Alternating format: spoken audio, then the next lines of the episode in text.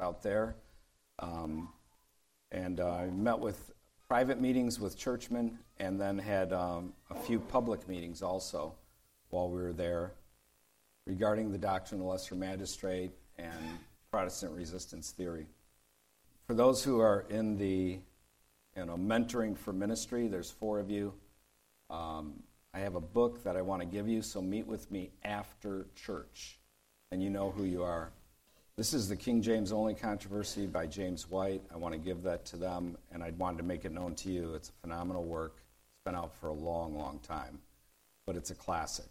And what I love about the work is not only does it address the King James Only controversy, but it is a fantastic primer regarding hermeneutics.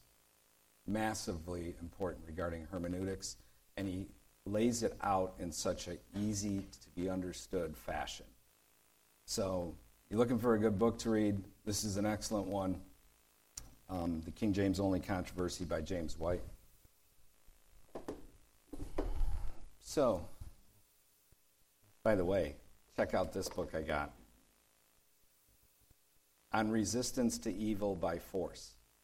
This is written by a Orthodox brother back in 1925 who lived through the Bolshevik Revolution, was a student and ardent supporter of Hegel, and then realized how awful Hegel was once the fruit of his teachings became evident in Russia. So he wrote this in the midst of everything that was going on over there. His name's Ilyin, I think I'm pronouncing that right. Um, and he, he wrote this work back then. So I'm looking forward to reading it and seeing what he has to say about these matters back then.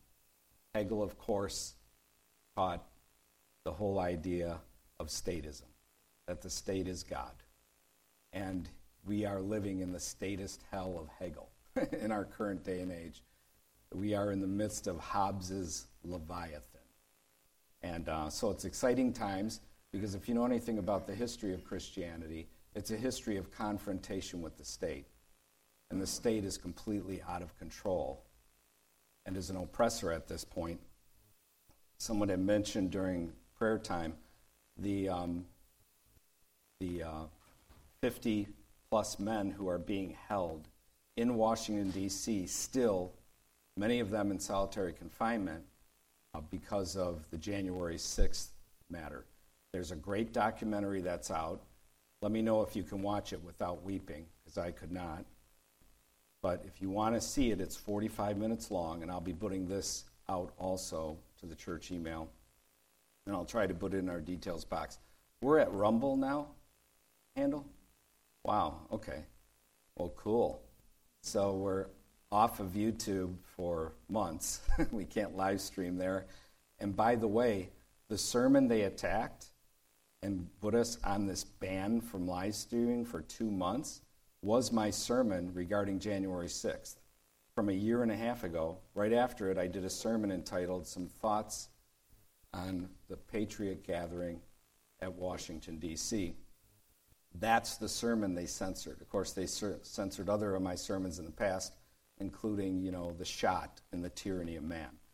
Um, but if you go to j6truth.org, you can watch the 45 minute documentary and you can also um, support their efforts in trying to help these people who are being tyrannized in the most despicable fashion. When you see what's happening here in America, it should grieve your heart. And there's been such little information that's come forth from it. Even most of the conservative, quote unquote, people have thrown them all under the bus. So you watch and see some from a little different perspective. And I think that's it for all of my um, little stuff. Oh, here's another work I'm. I mentioned Ilyin's book, you know, because I don't know why I did actually, but um, here's another work I'm reading right now Richard Watson's response to Thomas Paine, an apology for the Bible. And um, I've always wanted to read this and I'm finally making time to read it. I'll let you know if it's worth your time or not once I cut through it. Um, but Richard Watson was a churchman who responded to Thomas Paine's attack upon um, Holy Writ. Yes? The book before is On Resistance to Evil by Force. Ilyin. I L Y I N, I think. At least it's not French, right? If there's any reason not to like the French, it's just because we as English can never pronounce their words right. I grew up in Detroit, and there was a street nearby called Gratiot. I lived just a block off Gratiot. And you wouldn't believe all the ways people pronounced that word when they saw it written out and they were looking for it. There was also a, street nearby named Cadieux. And you couldn't believe how people pronounced that word when they were asking you where that street was. So if you know anything about the French, they held Fort Detroit. And uh, why am I even talking about this? I've lost my mind. Um, history, yes, history. so, as you know, I'm in between books right now. And um, so I'm doing a series of sermons. And uh, I decided today that I'm going to do a sermon on Are All Sins the Same? So why don't you open up in your Bibles to James chapter 2, and let's stand for the reading of God's Word. That's James chapter 2, and we're going to read verses 1 through 13. James chapter 2, verses 1 through 13. The scripture reads, My brethren, do not hold the faith of our Lord Jesus Christ, the Lord of glory, with partiality.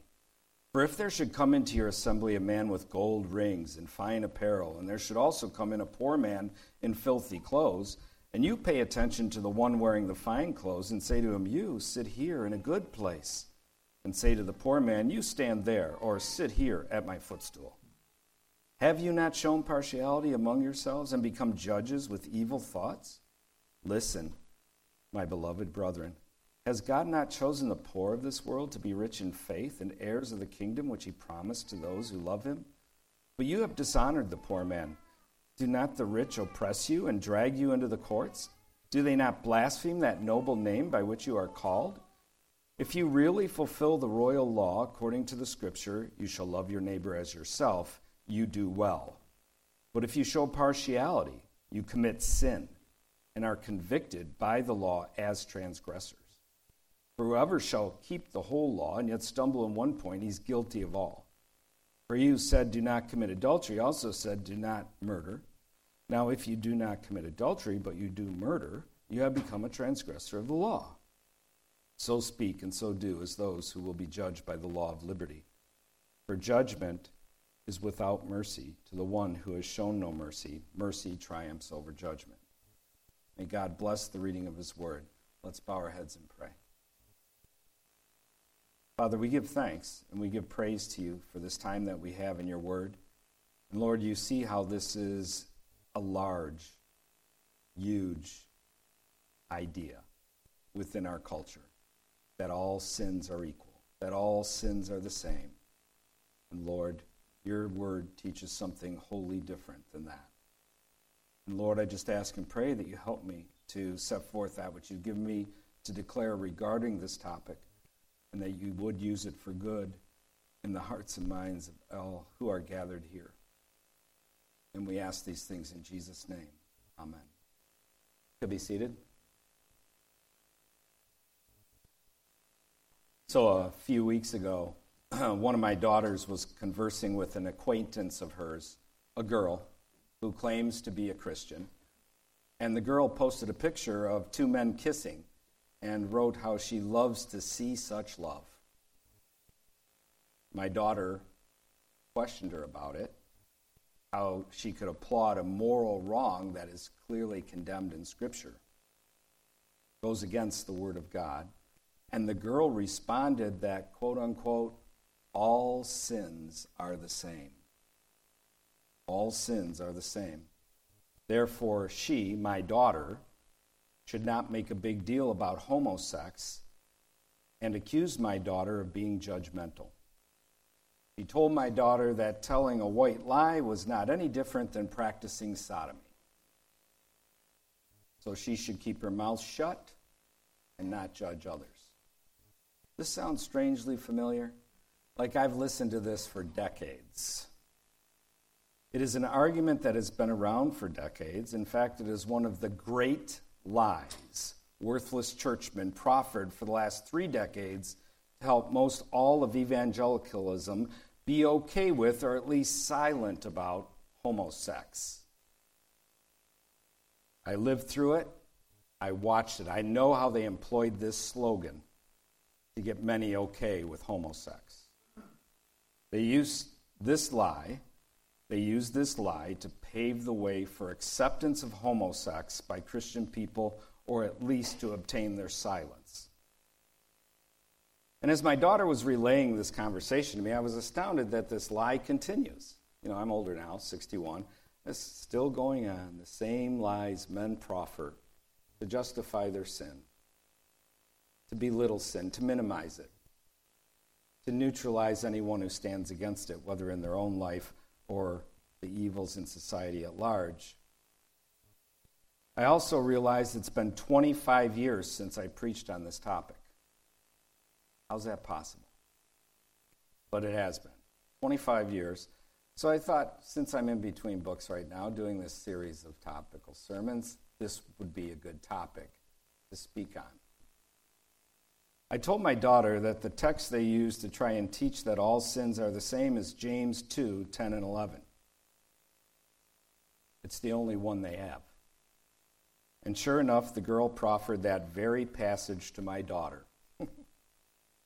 James 2 10 and 11. So that is our text to start with this morning in refuting this notion that all sins are the same, and that's why we read this passage at the beginning of our sermon. James chapter 2, verses 1 through 13. So let me begin by saying this. This passage does not teach that all sins are the same. Rather, James's point is that any sin makes you guilty before God. James is not teaching that all sins are the same here.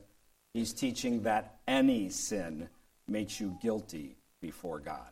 That is a huge distinction, and the text bears that out. Notice our passage in its entirety, verses 1 through 13, which we read.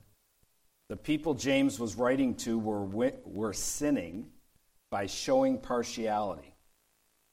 A rich man comes in and they cannot be nice enough to him. Oh, please sit over here in this good place.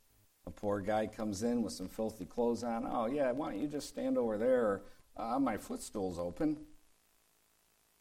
James says in verse 4 here in James 2 that their behavior in this regard had caused them to, quote, become judges with evil thoughts, unquote.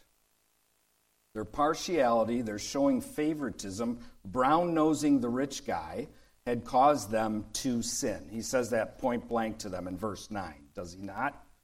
You commit sin. If you show partiality, you commit sin. Their partiality, their showing favoritism, it caused them to sin. Understand their actions were sin. They were transgressors of God's law, as James says there in verse 9, and he repeats it again in verse 11. And it is a straight up violation of his law. Look at Leviticus chapter 19. Let's look at God's law. Leviticus chapter 19, verse 15. Turn with me there. The scripture reads You shall do no injustice in judgment. You shall not be partial to the poor, nor honor the person of the mighty. In righteousness you shall judge your neighbor. They were showing partiality to the rich guys because they had money. And they were dishonoring the poor guy because he didn't. They were showing partiality. They were violating God's law. And understand they were also transgressors of what James calls here in chapter 2 of James. Go back there in verse 8. They were transgressors of the royal law, which is, you shall love your neighbor as yourself. And then look what he goes on to say in verse 9. But if you show partiality, you commit sin and are convicted by the law as transgressors. Their actions were sin. By showing partiality to the rich guy, they were transgressors of God's law. James's point is he's trying to get them to see the seriousness of their sin. They could think my sin isn't that big of a deal. It's just partiality. He's getting them to see the seriousness of it, that it's a sin against God. But again, that does not mean that all sin is the same. James's point is simply that any sin makes you guilty before God. Because look what he goes on to proffer as an example of what he's saying. In verse 10, he says, For whoever shall keep the whole law and yet stumble in one point, he is guilty of all. You are guilty in the sight, any sin makes you guilty in the sight of God. And then he goes on to say, For he who said, Do not commit adultery, also said, Do not murder. Now, if you do not commit adultery, but you do murder, you have become a transgressor of the law. Any sin makes you guilty in the sight of God, makes you a transgressor of his law and guilty in his sight. Any sin, and the scriptures are clear that all men have sinned, and we all stand guilty before God. This is the clear teaching of Scripture. Again, James ends verse 11 like he did in verse 9. You have become a transgressor of the law. That is his point. You are guilty in the sight of God by any sin which you commit. And again, his point is that any sin makes you guilty before God, not that all sins are the same. Notice he says, For whoever keeps the whole law and yet stumble in one point, he is guilty of all. Unquote. Any sin makes you guilty before God. That's his point. And this assertion that any sin makes you guilty before God is found in Scripture repeatedly. Turn with me to Romans chapter 3, and let's look at verses 19 through 23. Romans chapter 3, verses 19 through 23. It says, now we know that whatever the law says, it says to those who are under the law that every mouth may be stopped. He's already proven that all are under the law, whether um, re- divine law is revealed in Scripture or through natural law. We know that whatever the law says, it says to those who are under the law that every mouth may be stopped, and all the world may become guilty before God. Therefore, by the deeds of the law, no flesh will be justified in his sight, for by the law is the knowledge of sin. But now the righteousness of God apart from the law is revealed, being witnessed by the law and the prophets, even the righteousness of God through faith in Jesus Christ to all and on all who believe, for there is no difference, no difference between Jew or Gentile. For all have sinned and fall short of the glory of God. Amen? For all have sinned that does not mean we have all sinned the same sins. As James says in our text in verse 11, now if you do not commit adultery, but you do commit murder, you have become a transgressor of the law. The point is not that all sins are the same, but that we have all sinned, and any sin makes you guilty before God. When you look at Romans chapter 6, verse 23, look at that verse. Romans chapter 6, verse 23, it declares, For the wages of sin is death, but the gift of God is eternal life in Christ Jesus our Lord. The wages of sin is death. The wages of sin, any sin, is death. You are guilty in the sight of God. All sins are not the same, but any sin can put you in hell. That's the point of Scripture. That was the point of James. As James said in verse 10 of chapter 2 For whoever keeps the whole law and yet stumble in one point, he's guilty of all. Any sin, or just one sin, is enough to convict a person as a sinner. And of course, the good news is what? That though we should have been put to death for our sins, God in His mercy sent His Son, so that if we'll turn from our sin and believe in Christ, God will forgive us of our sin and we can have right standing with the Father. Amen? Extremely important. Matthew Henry says of this passage, James 2 10 and 11, in his commentary. Matthew Henry says, quote, Not that all sins are equal, but that all carry the same contempt of the authority of the lawgiver, and so bind over to such punishment as is threatened on the breach of that law. All sins are not the same, all sins are not equal, sins are different, but any sin makes you guilty in the sight of God and under his righteous judgment. So understand, James is not saying all sins are the same.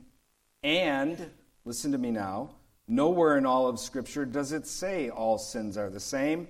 In fact, the Bible teaches something wholly opposite, namely that there are sins worse than others. So I just want to show you a few, because we could stand up here till 3 p.m. going through passages. But I just want to share a few. The fact that any sin can condemn a person does not mean that all sins are the same or have the same consequences. The Bible plainly states in numerous places that God considers some sins to be greater or more evil than others. For instance, in Exodus chapter 32, verse 21, mark that down. Exodus 32, verse 21. Moses asked Aaron, quote, what did this people do to you that you brought so great a sin upon them? Unquote. So great a sin. Obviously, this is comparative language, indicating that Aaron's sin was more evil or had greater implications than some other sin. Turn with me to Ezekiel chapter 8, or move there on your device. Ezekiel chapter 8. verse 6. God is speaking through the prophet Ezekiel, actually speaking to him. And it says in chapter 8, verse 6 Furthermore, he, God, said to me, Son of man, do you see what they are doing? The great abominations that the house of Israel commits here to make me go far away from my sanctuary? Now turn again, you will see greater abominations. All sins are not the same. Look at verse 13. He repeats it. And he said to me, Turn again, and you will see greater abominations that they are doing. things continue to get revealed to Ezekiel, things that are worse in the sins that the children of Israel were committing. Look at verse 15. Then he said to me, Have you seen this, O Son of Man? Turn again, you will see greater abominations than these. All sins are not the same. Scripture never teaches that.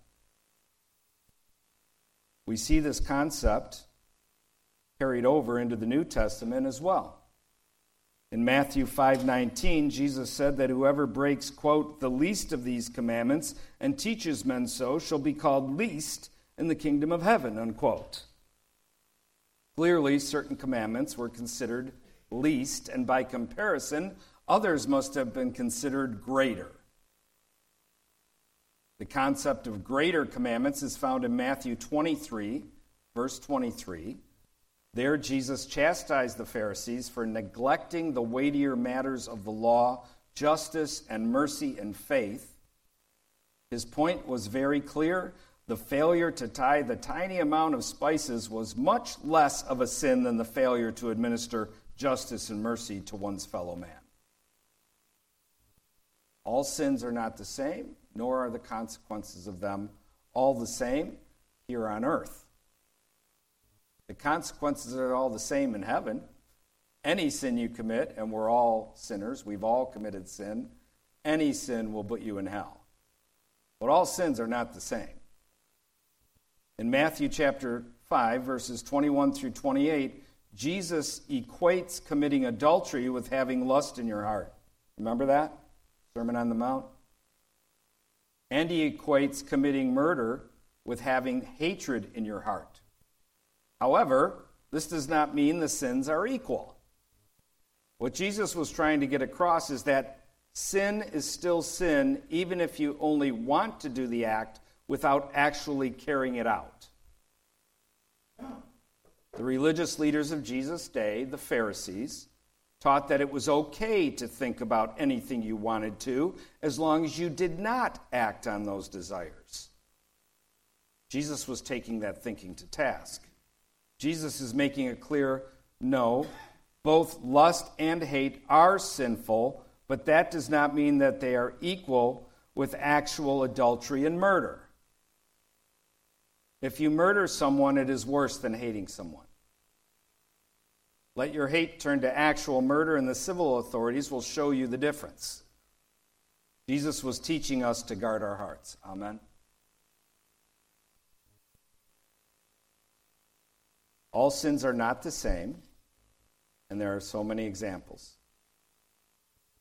What about God's law? You know, that thing that all of American Christianity is thrown under the bus so they can imbibe upon their licentious antinomian ways while they redefine the ethic of love, a false love. Whenever you divorce the ethic of love from God's law and word, you can use the ethic of love to justify anything, even two men or two women marrying. Love must be defined according to God's law and word. So, what about the law of God? The law of God has different penalties for different sins. Again, the Word of God shows there are degrees of sin. Some sins are worse than others. Some sins are called abominations. Some are declared to be a curse. Some sins are said in Scripture to pollute the land. They are not all the same. In his law, God applied different penalties to different sins. There are variations in the seriousness of some sins. A thief paid restitution, An occult practitioner was cut off from Israel. One who committed adultery or a homosexual act was put to death. All sins are not the same. God doesn't view a little white lie, as this girl said to my daughter, as equal with you practicing acts of sodomy. In closing, when you embrace the idea that all sins are the same, it causes you to have a flippant attitude towards sin. And I want to repeat that to you. When you embrace the idea that all sins are the same, it causes you to have a flippant attitude towards sin. It is meant to minimize sin. That little slogan, all sins are the same, all sins are equal, it's meant to minimize sin, minimize your sin and everybody else's sin, including huge national sins that destroy nations. It is meant to neutralize you from fighting against sin in your life and sin in society. And that is exactly what the girl that my daughter knows was trying to do. It is a corrupter, it is meant to help you justify your sin and the sin of society. Let me show you some of the consequence, some of the practical consequence when you embrace this lie that all sins are the same. This is something a churchman named Kevin DeYoung wrote, and I want to read it to you. It's very short. This brother said this. He said, as R.C. Sproul puts it, quote, the idea of gradation of sin is important for us to keep in mind so we understand the difference between sin and gross sin, unquote. In other words, R.C. Sproul is making it clear that all sins are not the same. There are sins that are worse. There is a gradation, there are degrees. There's some that are greater, there's some that are lesser. DeYoung goes on after that quote and says, all our sins are offensive to God and require forgiveness. But over and over, the Bible teaches that some sins are worse than others. The Mosaic legislation prescribes different penalties for different infractions and requires different sacrifices and payments to make restitution. Numbers 15 recognizes the difference between unintentional sins and those done with a high hand. Numbers 15, 29 through 30. Here's the problem, he says. When every sin is seen as the same, we are less likely to fight any sins at all. Why should I stop sleeping with my girlfriend when there will still be lust in my heart? Great point. Well said. He goes on and says, Why pursue holiness when even one sin in my life means I'm Osama bin Hitler? In God's eyes. Again, it seems humble to act as if no sin is worse than any other, but we lose the impetus for striving and the ability to hold each other accountable when we tumble down the slip and slide of moral equivalence. All of a sudden, the elder who battles the temptation to take a second look at the racy section of the Land's End catalog shouldn't dare exercise church discipline on the young man fornicating with reckless abandon. And that's what we have. There are practical implications to this teaching and how it affects our lives as individuals, church life, societal life. And it's all a great lie that all sins are the same. All of a sudden, the elder who battles the temptation to take a second look at the racy section of the Lands' End catalog shouldn't dare exercise church discipline on the young man fornicating with reckless abandon. When we can no longer see the different gradations among sins and sinners and sinful nations, we have not succeeded in respecting our own badness, we've cheapened God's goodness. Unquote. Another churchman said this Listen to me now. I hope you're listening. He said, Soon after I became a Christian, I committed a sin that had previously characterized my life for years. Although the sin didn't bother me earlier, now that I was a believer, I was greatly convicted. I went to an older Christian friend for counsel. He could have said something along the lines of this quote, Yes, this is sin, and it's wonderful that you're upset about it. God's desire is for us to have victory over unbroken patterns of sin. You need to repent and cry out to God for His grace to help you overcome this life dominating struggle. Unquote. Instead, he encouraged me by saying, and he has encouraged in quotes, he encouraged me by saying, quote, you need to keep in mind that all sins are equal. What you did was only as bad as worrying or lying. Unquote. Although the man meant well, as soon as he said this, I immediately minimized my sin.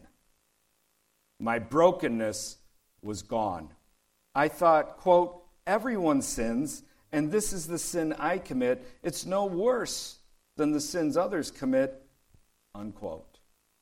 Not long after this conversation, I committed the same sin again. Dot, dot, dot, and again. Dot, dot, dot. When you embrace the idea that all sins are the same, it causes you to have a flippant attitude towards sin. The idea that all sins are the same or are all equal is meant to minimize sin minimize your sin and everybody else's sin, including huge national sins that destroy nations, like the filth of Sodom, like innocent blood and the butchery of the innocent preborn. It is meant to neutralize you from fighting against sin in your life and sin in society. And that is exactly what the girl that my daughter knows was trying to do. It is a corrupter it is meant to help you justify your sin and the sin of society. That's what it's meant to do. And it has practical consequences. It's how they sold, along with their false love gospel, it's how they sold the American church to accommodate themselves to homosex in the culture. Did you ever think we would actually see a Christianity that can accommodate itself to homosex? And understand American Christianity doesn't only accommodate themselves to it, they aid and abet the evil in the land with their false love definition. With their little slogans like, all sins are the same. We are in a dire place in America. Did you ever notice we never seem to hit the bottom? I'm 61 years old. I've watched this nation and its decadence and immorality go like this down, down, down for decades. I don't know how many times I've been at the point where I'm like, well, they've done everything bad that you can possibly do. What could they possibly do that could be worse than this? And boing, boing, boing, boing. They come up with a new low. Something more perverse that shows you the depravity of man knows no limits. It shows you the goodness Christianity brought to Western civilization for hundreds and hundreds of years, as you sink back into a pagan world, you see the goodness of Christianity and what it does for individuals, what Christ does for individuals, what Christianity does for and for nations. Amen. Let's stand up and we'll close in a word of prayer.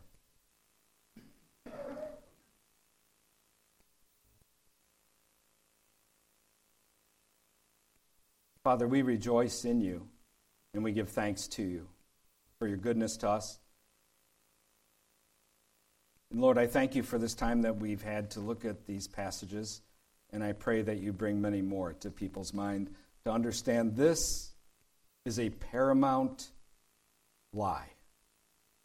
It is a massive lie that has been used to bring evil upon our land, to neutralize any efforts to quell the evil in our land, used to justify our sin, justify the sins of others, justify the sins of our nation.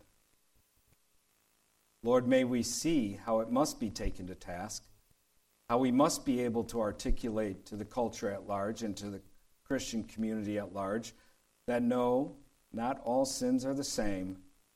That is not what the scriptures teach anywhere. They teach something wholly opposite that there's a differences of sin, but that simply any sin will put you in hell. Any sin will make you guilty before you, O Lord. Lord, I ask and pray that you help us to be your faithful ambassadors in the earth, that we would take the time to talk to the nation to the people, to the magistrates, to the churchmen, and that we would tell them your ways, your thoughts, give them your understanding from your word. I ask and pray, O oh Lord, that you keep our hearts hungry for you, that we draw close to you, and that we remain faithful to you in the midst of such great evil. And we ask this in Jesus' name. To be seated.